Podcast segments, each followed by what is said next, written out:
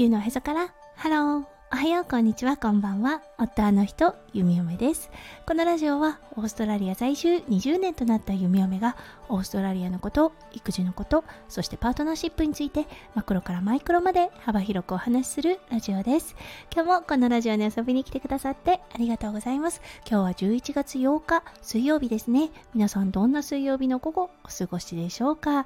はい弓嫁が住んでいるオーストラリアですね。今日もものすごく良いお天気となっています。はいしかしながらですねちょっとと風をこじらせ始めてるかなといったような感じがします。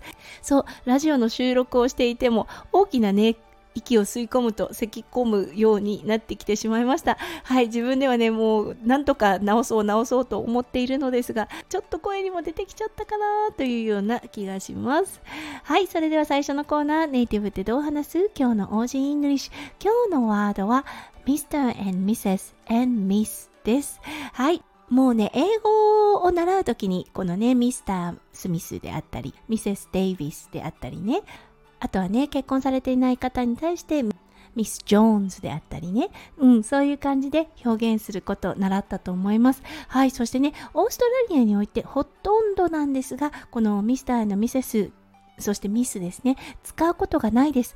唯一一つの場所を除いてはこのねミスターミセスそしてミスが多用される場所というものが1箇所だけあります。はいそれは幼児教育現場においてです。通常であると名字に対してミスターをつけるというイメージが多いと思うんですがはいこのね幼児教育現場においてはファーストネームに対してうんあのミスをつけたりするんです。はい例えばミス・ミシェルであったりとかティーチャー・ミシェルということを言わいう代わりにですねこのミス・ミシェルみたいな感じで言ったりするのがあのなかなか使われることのないミスターミセスそしてミスの、うん、使い道というような形になります。そう日常会話でほとんど使いません。そうなのでね昨日あの息子くんのね習い事について行った時に自分のことをねミス何々よみたいな感じで言っていた先生を見てああいう風にね継承をつけるんだったと改めて思い出しました。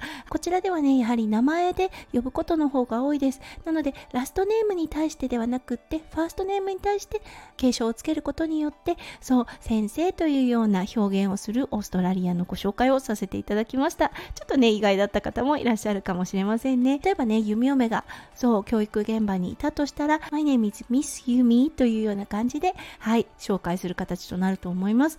うん、イメージ湧いたでしょうか？はい、それでは今日のメインテーマに移りましょう。のメインテーマはバイリンガル育児の今をご紹介したいと思います。それでは今日も元気に弓嫁ラジオをスタートします。はい、今4歳と1ヶ月を迎えた息子くん。うん、バイリンガル育児進んできたなといったような感じがあります。ただね、やはりあのメインの言葉が日本語となって、英語は付属第二外国語というような形なので、まだまだ英語の方はね、伸びがゆっくりかなというような感じもします。そう、そしてね、昨日息子くんが習い事、音楽の習い事に行った時に、うん、3つぐらいの工程がある英語となると、ちょっとわからないんだなっていうことが手に取れました。一つの質問に対しての答えは出せるんですね。ただこれがインストラクションが3つあったとしてはいそれをやりましょうというような形になると息子くんにとってはまだハードルが高いんだなっていうことが分かりました。はいそしてね日本語の方は、うん、あのやはりすごく伸びてきてるなといったような感じがします。とても複雑な文を作れるようになってきました。と文をつなげて長い文章も、うん、出てきたなといったような感じがします。そしてその一方でですね英語においては受け答えが短い文章で表せるようになってきました。はい。だけどね発音という意味ではものすごく上手です。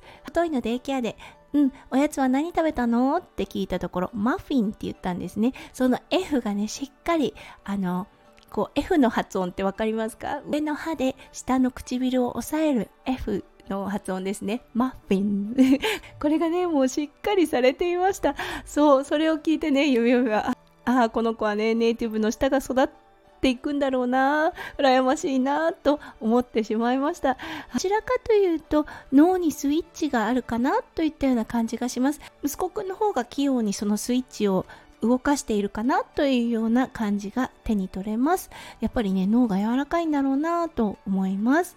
はいということで今日はねバイリンガル育児の今みたいなことをお話ししました。そうまだね英語の方が弱くはなっていますが、うん、やはりメインの日本語を伸ばすこと日本語を定着させることがとても大事だと思っているのでそうこのままでまあいいのかなと思っている夢嫁となっています。